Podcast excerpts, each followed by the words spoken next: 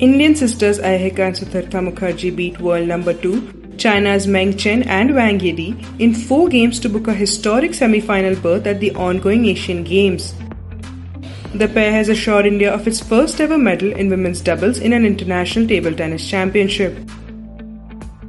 Ayhika and Sutirtha were cruising at a fine pace, claiming the first two games 11 to 5, before the reigning world champions took the third, also 11 to 5.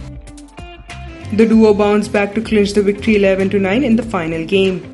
Defeating China on their home turf is a tough job, but the Mukherjee sisters made little work of their opponents.